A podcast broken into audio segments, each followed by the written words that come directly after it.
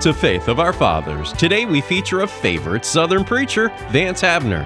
After writing his first book, By the Still Waters, Vance Havner took to the road in 1940. He says, I was in a low state physically, for I had been suffering from nervous exhaustion for two years, and a traveling ministry seemed the last thing a preacher in my condition should undertake. I got as far as Chicago, came down with the flu, and wound up in a hospital. The devil sat on the foot of the bed and laughed at my discomfort. The doctor told me to go south. I wired the Florida Bible Institute and accepted an invitation I had declined earlier. I recuperated, met a gracious little lady who became my wife and has meant more to me than anyone else on earth. The Lord knew I needed to go south instead of north. Also, in that school, I met a lean, lanky student by the name of Billy Graham. We had our picture taken on the campus. 20 years later, we posed for another snapshot. What God wrought in 20 years. Today's message is a desperate need for the Lord.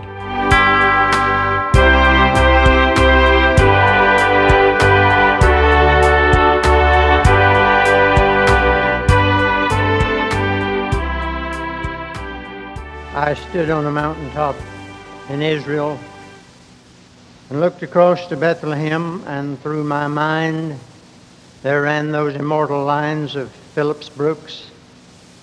O little town of Bethlehem, how still we see thee lie. Above thy deep and dreamless sleep the silent stars go by. Yet in the dark street shineth the everlasting light. The hopes and fears of all the years are met in thee tonight. Those last two lines, the hopes and fears of all the years are met in that little town tonight. Has it ever occurred to you that when Jesus came the first time, this old world was in a wretched condition that reminds us very much of the headlines today famines, pestilence, earthquake, wars, rumors of wars, men's hearts failing them for fear, excessive taxation. Sounds natural. We've always had that. Somebody said the Revolutionary War was fought over taxation without representation, you, you ought to see it now with representation. A form of godliness without the power, demonism. They had hippies. Religion was cold and meaningless. God's people were under bondage. A faithful few were looking for the Messiah. They wore flowing robes and we wear dress suits but we worship the same gods by different names. But then Jesus came, and everything's been different since. He made such a difference that all history and all humanity and all the past and the present and the future are judged by its relation to Jesus Christ. Celebrities have marched across the stage of history and they haven't made much difference. But Jesus Christ is the test by which men are judged because when He came, He precipitated a crisis, and every man's destiny is determined by what he does about Jesus Christ. I wish everybody knew John 3:19 like they know John 3:16. this is the judgment. This is the crisis in the original, really, just spelled with a K. This is the crisis. It hasn't been Watergate. It wasn't Vietnam. This is the crisis. That light has come into the world, and men love the darkness rather than light because their deeds are evil. A man may make other decisions and be just temporarily the worse for it, but if he makes the wrong decision about Jesus Christ, he is eternally the worse for it. When Jesus came, he made a difference in every life he touched. One day a wicked woman started to a well to draw water. Living in sin and shame, little did she dream that before sunset she'd be a new woman and start a revival and convert all the neighbors. And all of that began because Jesus came and sat on the well. And through the centuries since, poor wretches from the outermost and the uttermost and the guttermost have found in him the answer to depravity. From the sordid to the sacred, and from bums to believers, he breaks the power of canceled sin and sets the prisoner free. Turns our misery into melody and our heartaches into hallelujahs and makes heavenly harmony out of demonic discord. He lifts men out of a horrible pit, sets their feet on a rock, and puts a new song in their mouths, even praise unto our God. So, first of all, Jesus is the answer to depravity. You don't hear much about depravity anymore, sinfulness of the human heart. That's not because we have any less of it. I heard of an old preacher who had preached a sermon on that subject, and somebody came up after the meeting, said, I just can't swallow this depravity you've been preaching about. The old preacher said, You don't have to swallow it, it's already in you. And whether we like it or not, we've got it.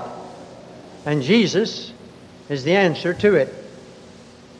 It's a wonderful thing to see what Jesus can do with depravity at both ends of the social spectrum when I was pastor in the First Baptist Church in Charleston, South Carolina, for five years, 34 to 39, we had a barber there who was a drunkard. His family was about to break up. They brought him down to the meeting a couple of Sundays, and he got under conviction. And he started out one night, and I took out after him, and I said, Don't you think you'd better settle this thing? And he said, Yes, he thought so. And he came back, and we had prayer put his arm around my neck and said, Pray for me. And I said, I will. You pray for yourself. God saved him. My, what a change immediately. Stayed on the same spot, the barber shop, but uh, that old crowd around there didn't know what to think. A new man was working in there. One week I had Merv Rosell with me in a meeting. Merv was blowing his saxophone and leading the singing, and I was preaching. And Phone rang about one o'clock at night, and it was this fellow Ligger at the other end of the line, calling from his home. Said, "I've got a sailor over here that needs to get saved. I want you fellows to come over and tell him how. I'm afraid I won't get him told straight." Well, we staggered down the steps, one eye shut and the other going out of business. Our evangelistic zeal was at a record low at one in the morning. We got over there, and Ligger had his sailor on his knees, and some other folks were there trying to tell him how to get saved. Of course, he couldn't because too many folks telling him how. I had a few words with him, and uh, I thought he was drunk or doped or both. As I started out, he raised up on one knee and said, Lord, help this preacher to believe I mean business. I'd gone over there to pray for him, and he had to pray for me. Well, he got saved. Ligger knew the pit he'd been digged from, and he wanted other folks to have the same experience.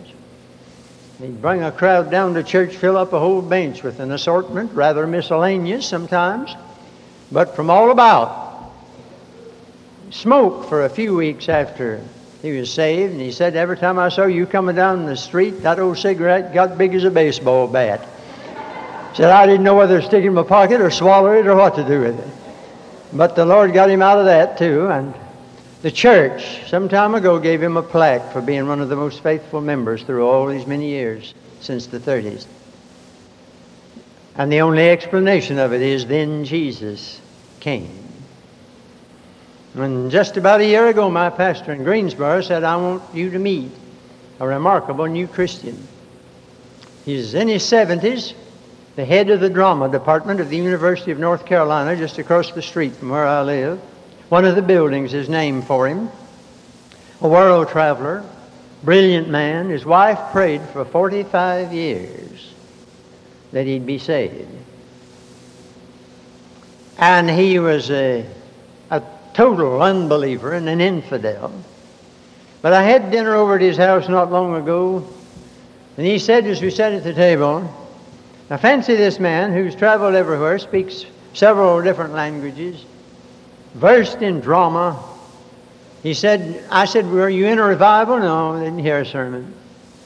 He said, God woke me up in the middle of the night to tell me just what a wicked old sinner I was. And I got saved. Just like that.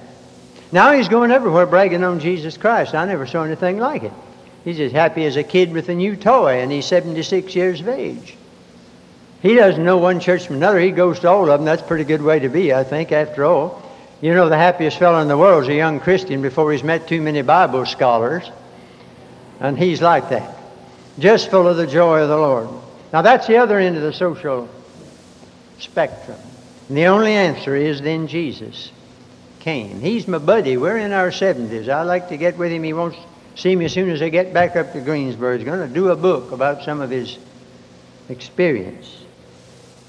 And it was always that way. You remember there was another poor woman dying with an incurable disease. Her health was gone, her money was gone. And there came a day when it looked like it was going to be just another one of those days. But she heard a commotion outside, and she looked, and people were going all directions. And she said, What's going on? They said, Jesus of Nazareth is going through town. She said, This is my chance. She wrapped some old rag of a dress around her. Remember, her money was all gone, as well as her health. And took off down through that crowd. I don't know how she got through that crowd. But she said, If I can only touch the hem of his garment. I don't know how she did it. Remember, she was nearly dead. Remember, she was penniless. I don't know how she got through that mob. It's not nice for a woman to elbow her way through a crowd, and ladies don't do it unless there's a sale on at the department store. And here she went. I've got to get to Jesus. And let me say tonight that when you're desperate, you will get there. That's why a lot of people never get there.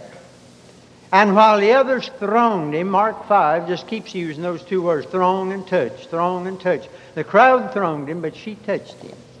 And Jesus turned and said, Who touched me? And then poor old Peter, one of the Gospels says, you know, Peter, somebody has said, is the most American of all the disciples. And I think so. The Bible says he said, not knowing what he said. Well, that was usually the way. And he told. Most of the things in the Gospels that Peter said were a mistake. You check on them, nearly everything he said. And on this occasion, thou seest the multitude thronging thee, and sayest thou, Who touched me? Both words in that verse. Ah, but Jesus knew that was another kind of touch. He said, I felt power go out from me. And then he made her come out publicly and testify because Jesus doesn't know anything about these secret believers and disciples. He always demanded public confession. What a day for that poor woman that started like any other day. Then Jesus came. And I think of that Gadarene demoniac, that maniac, that wild man, that man that uh, men couldn't chain and chains couldn't bind and living in a graveyard screaming and cutting himself with stones. Then Jesus came. And the demons departed into the hogs, and the man departed for home. And if you think there aren't any demoniacs today, think again. They're not all in insane asylums. They leer at you from newspapers and TV, and you pass by them on the streets. We're having an epidemic of it. You see it in alcoholism, drug addiction, rock and roll. You read it in the hideous crimes.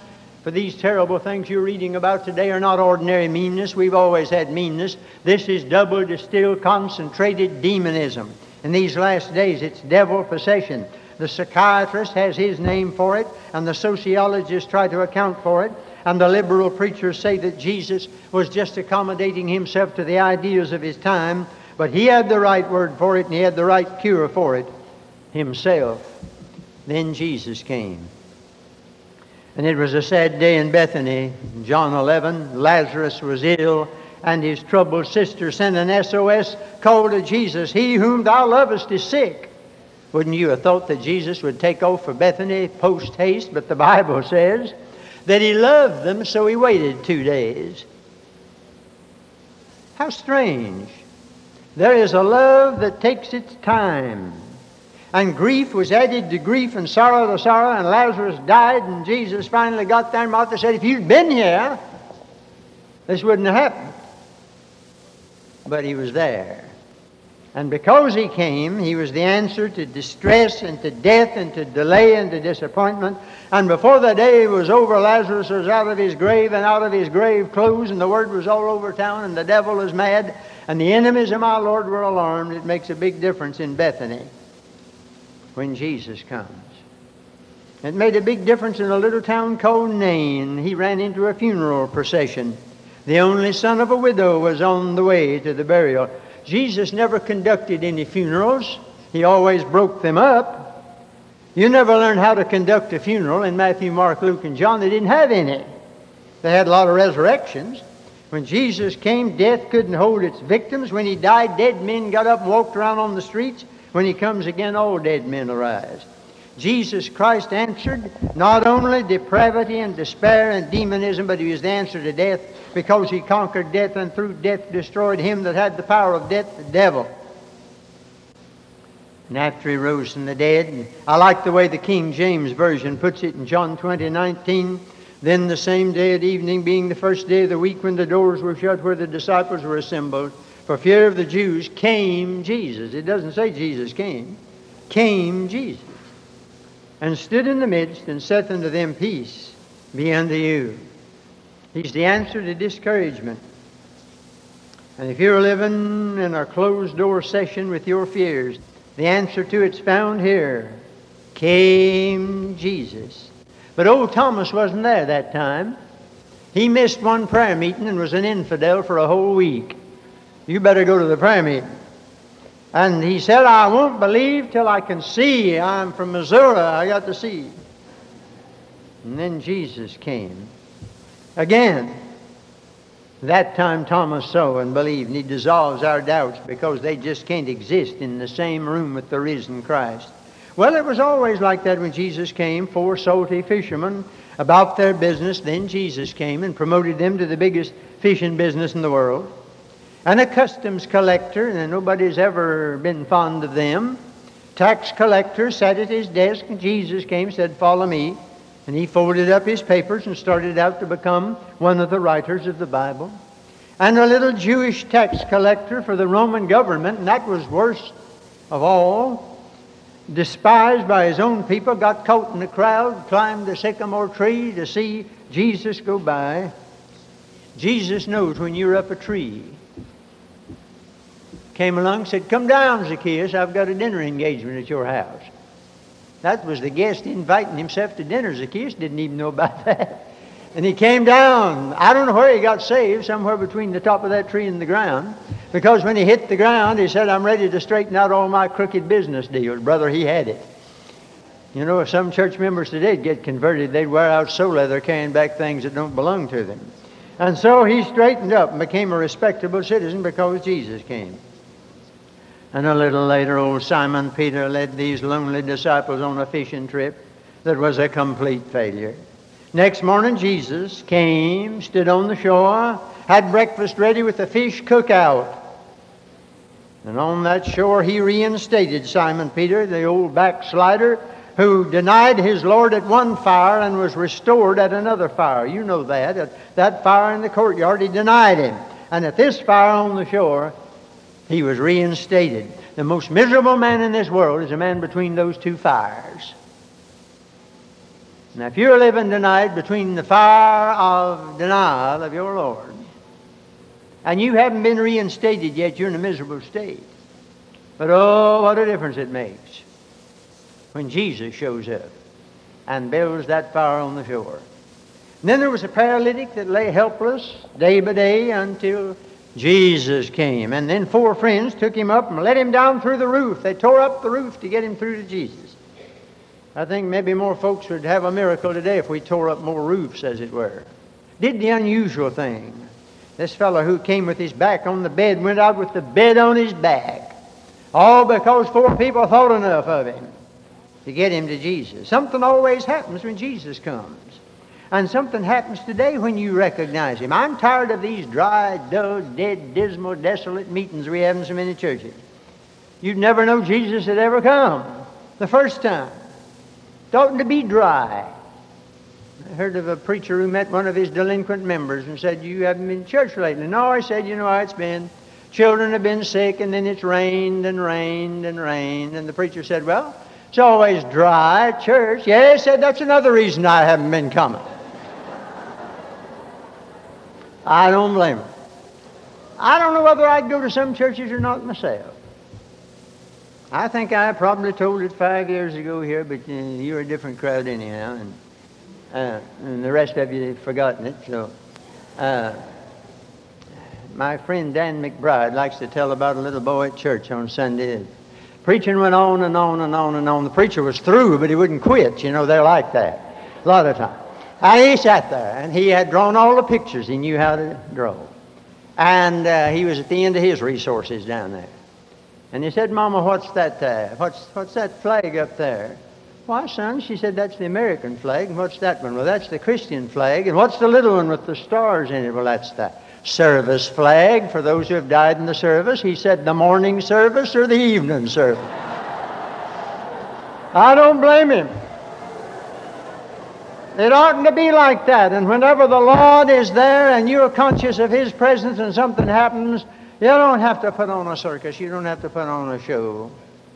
Jesus will take care of all that.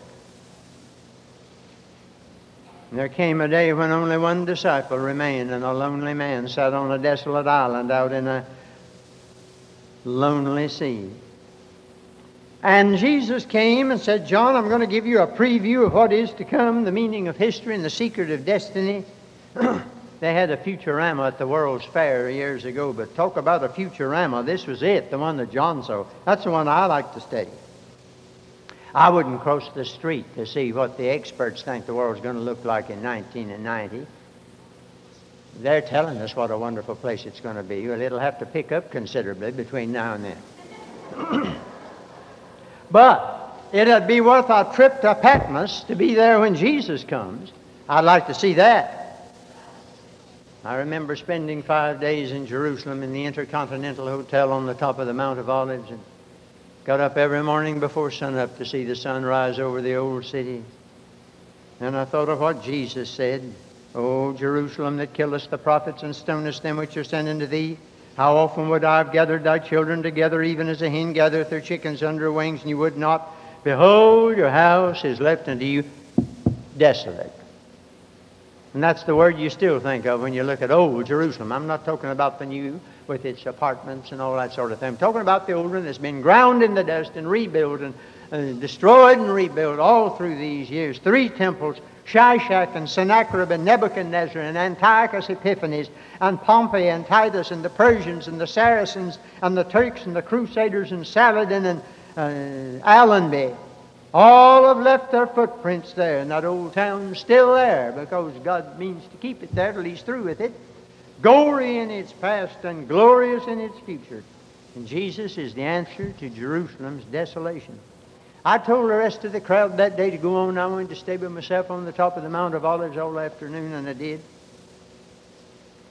And I said, Lord, I don't know when you're coming back, but I know where you're coming.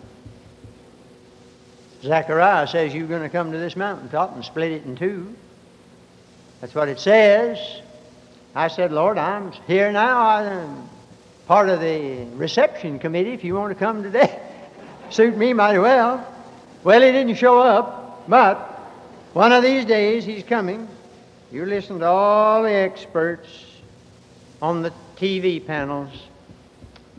Don't you get tired of hearing all these PhDs tell what everything's going to be like? Holding symposiums, you know, where they pool their ignorance. That's what a symposium is. They've got all the answers and don't know what the question is. And when you hear all that, you're glad to turn back to an old book that tells us the why and the what. And you don't have to be a PhD. One of the great black preachers said the other day, you don't have to be in who's who to know what's what. And that's so true. Oh, beloved, it made a lot of difference when Jesus came. But I want to say tonight that what he's done for others, he'll do for you. He has the answer to your depravity and your despair and your discouragement and your doubt and your defeat and your dilemma. And when Oswald Smith and Homer Rodeheaver put this together, when Jesus comes, the tempter's power is broken. When Jesus comes, the tears are wiped away. Takes the gloom and fills the life with glory, for all is changed when Jesus comes to stay. Now I know what you're saying out there. Somebody wrote a poem about it. You're saying, some of you, I wish I could have been in the meeting where Jesus came. I hear people say that. Wouldn't it have been grand to have been in a meeting where Jesus came? Is it ever going to get into our poor minds that you're in one now?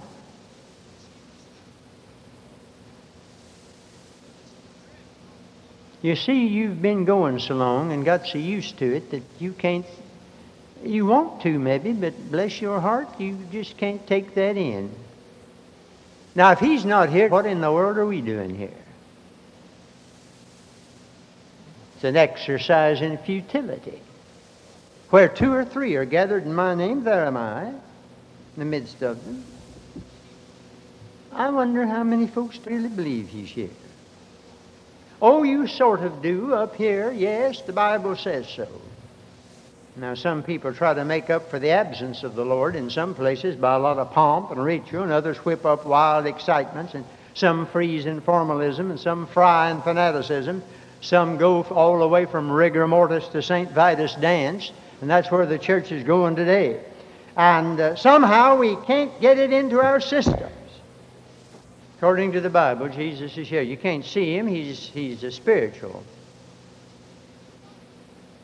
person now.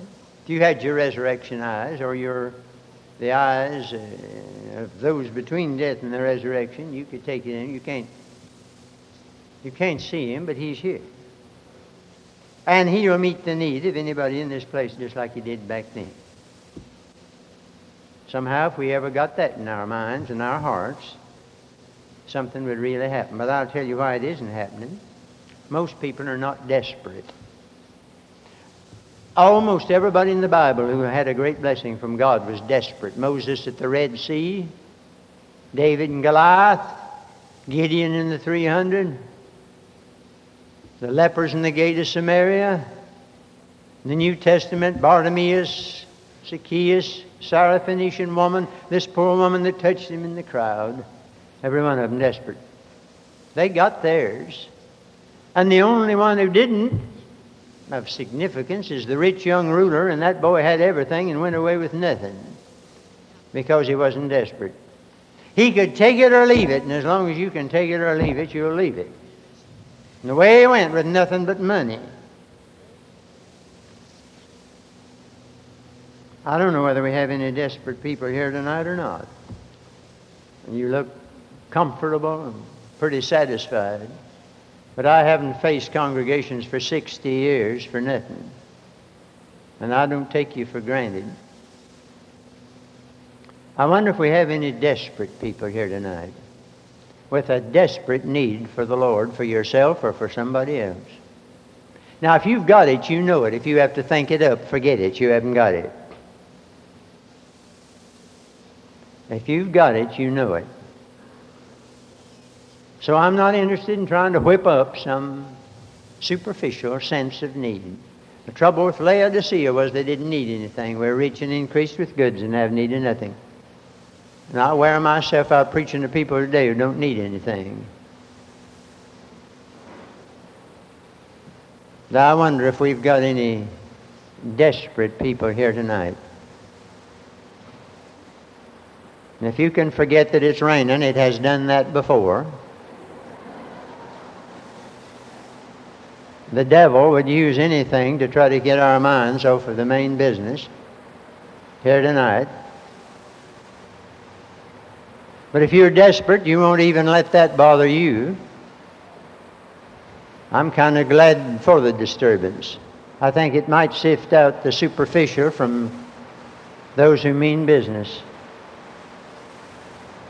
If there's anybody in here tonight with a desperate need of Jesus for yourself or for somebody else, you won't let anything stand in the way any more than these people did in the book. Let's bow our heads for a moment. I'd like to know if there are any folks here tonight who can, by an uplifted hand, say, Brother Havner, I do have a desperate need of the Lord for myself or for someone else. It's desperate. It brings tears to my eyes. It takes sleep from my eyes sometimes. It's really serious and desperate. I have a deep need of the Lord. Would you lift a hand if you have such a need all over the place tonight? If you have such a need, yes, the Lord bless you.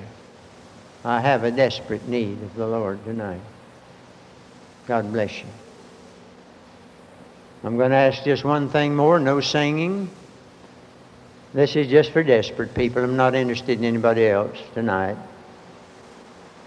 If you've got a desperate need of the Lord Jesus and you need to touch Him tonight for that need, would you get up and come down here and stand in front of the pulpit and let me have a closing word of prayer and then we're going? But if you're desperate, you'll come and I'm not going to beg you at all. But if you're desperate, would you get up and slip down here right now and stand and say, Preacher, it's worth a walk down the aisle. I'm desperate. I have a deep need of the Lord for myself or somebody else. Yes, thank you. I don't have to beg you because if you're desperate, you'll come. I'm just giving you the opportunity, that's all. You have a deep, desperate, special need of the Lord, you have, everybody needs Jesus, but I'm talking about a special, deep, desperate need of the Lord. For yourself or for somebody else. And don't try to think it up. You know what it is if you've got it. I have a deep, desperate, special need of the Lord. Let's believe He's here. And that if we touch Him. As many as touched Him, it says, were made perfectly whole. Just those that touched Him, not those that thronged Him, not those that came out to the meeting at Sandy Cove, just those that touched Him. Not the crowd on Sunday morning at church. Most of them just throng him. They never touch him. But every once in a while, some poor soul in that crowd does get through, touch him. This is just for desperate folks. Now I want you to claim the promise of Mark 11, 24. Whatsoever things ye desire when ye pray, believe that ye receive them and ye shall have them. That's a strange grammar. It doesn't say believe that you will get it and you'll have it. It says believe you have it and you'll get it. Well, you go home and make a big red ring around that verse. It, Dr. Torrey said it bothered him, the grammar of it. Believe that I have it and I'll get it. Well, that doesn't make sense. He said, I quit worrying about the grammar and believe God. Our Father, we present to Thee these dear friends of ours who stand here. Thou knowest the burdens on their hearts. It may be a personal need. It may be body, mind, or spirit. It may be a loved one. It may be some situation that they can only tell Thee about. But right now, help each one of them to just settle this thing right now and by simple faith, touch Jesus. And consider it settled, whether they feel like it or not. Wasn't anything said about feeling like it in these accounts. They got through to Jesus anyhow. And help them to consider this the moment right now when they definitely, the best way they knew how, touch Jesus. And of course, they won't any more than get back to their seat till the devil starts saying oh, nothing to it and make fun of them. But he's a liar and has been from the beginning. Help them to believe the book, believe Jesus, and believe the verse that says, My God shall supply all your need. This could be the night. May seem quiet, not a lot of racket going on. Lord, don't have to have a lot of noise. Doesn't say that either. Quiet, simple faith that believe Jesus is really here and settles with him. And Lord, you'll honor that. It's not how much faith we have, it's faith in the faithful one. We don't have much, but you said as much as a grain of mustard seed move a mountain. That's mighty little faith and a mighty, mighty big thing to move. Help us to believe it. And consider this tonight when they slipped down the aisle and stood at the front and said, Lord, like the poor sick woman in the crowd, I touch thee. I trust thee. I thank thee. I believe that thou dost meet my need. Now shall we all stand, please.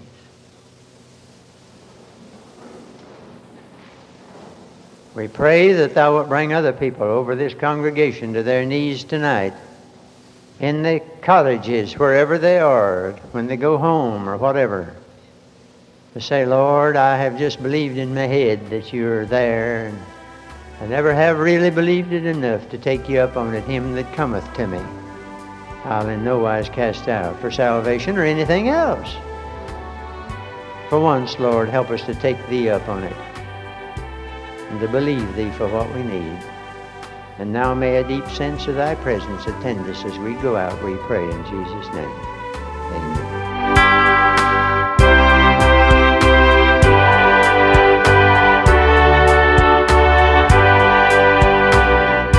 You've been listening to Vance Havner. Listen to Faith of Our Fathers each Sunday to hear more great 20th century preachers.